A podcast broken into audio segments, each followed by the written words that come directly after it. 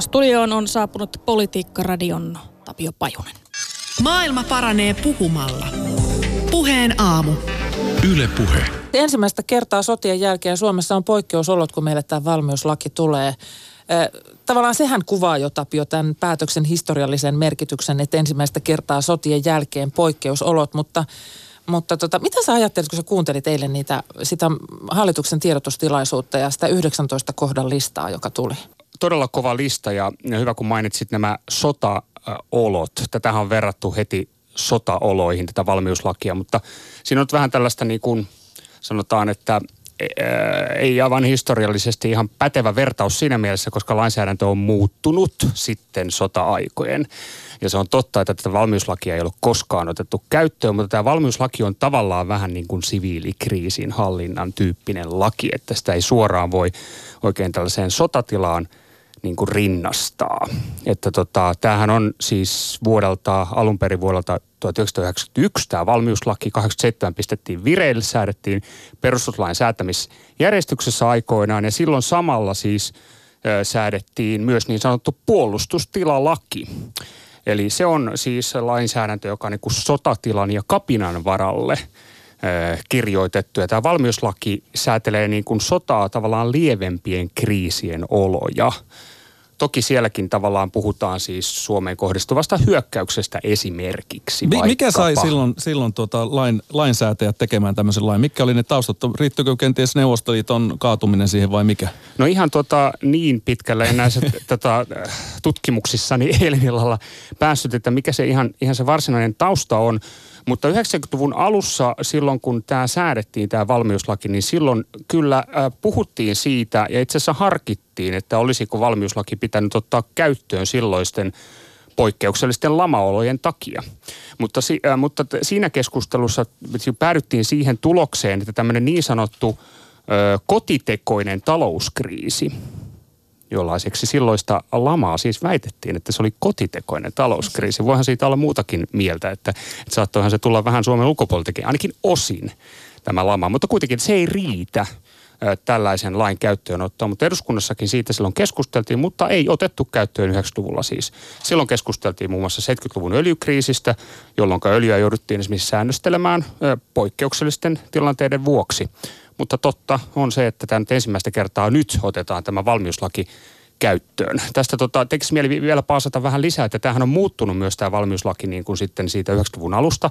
Eli 2008 silloinen oikeusministeri Tuija Brax, vihreä poliitikko, niin tota, pisti liikkeelle valmiuslain uudistamisen. Ja, ja siihen liittyy sellainen mielenkiintoinen yksityiskohta, että tasavallan presidentti vastusti silloin jyrkästi valmiuslain muuttamista, koska siinä – muutoksessa presidentiltä vietiin valtaa. Eli ja tässä, siirrettiin eduskunnan hallitukselle. Niin, siis valtioneuvosto yhdessä presidentin kanssa toteaa, ovatko, tai siis, että ovatko po- poikkeusolot todettu ja, ja, ja tekee päätöksen asetuksista valmiuslain käyttöön ottamiseksi.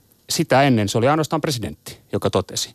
Ja Tuija Brax korosti 2008, että, että tämä valmiuslaki, niin tämä on enemmän nimenomaan siviilikriisien kaltainen lainsäädäntö. Että ne on ne päätösperusteet, minkä takia tätä valtaa, siis presidenttihan on tietysti puolustusvoimien ylipäällikkö, mutta että pitäisi siirtää enemmän valtioneuvostolle. Ja se tehtiin silloin. Ja 2012 sitten taas äh, jälleen kerran tätä niin kuin vakavien kriisitilanteiden varalle kirjoitettua valmiuslakia uudistettiin. Ja silloin tänne lisättiin nämä pandemia sydeemit, johonka nyt sitten tällä hetkellä hallitus sitten vetoaa, että tämä koronavirus, pandemia on nyt sitten sellainen juttu, että siihen tarvitaan, pitää ottaa tämä valmiuslaki käyttöön. Tämän päivän Politiikka-radiossa, tehän puhutte tänään siis nimenomaan tästä valmiuslaista. Linda Pelkonen toimittaa tänään Politiikka-radion ja siellä keskustellaan muun muassa siitä, että onko kansalaisten perusoikeuksien rajoittaminen koronaviruksen takia ok. Kyllä. Tämähän on kiinnostava kysymys, kun meillä on pitkään ajateltu, että meillä on nämä yksilön oikeudet ja, ja yksilön vapaus ja meitä ei saa liikaa ohjata. Pikemminkin on, on poliittisia tahtoja, jotka toivovat, että tämmöistä ohjausta vähennettäisiin. Ja nyt samaan aikaan toiset sanovat, että, että me tarvitaan tiukkoja toimia ja kerta kaikkiaan niin lujia päätöksiä siitä, että, että tekemistä rajataan. Ja nyt meillä on tulossa suosituksia ja kieltoja.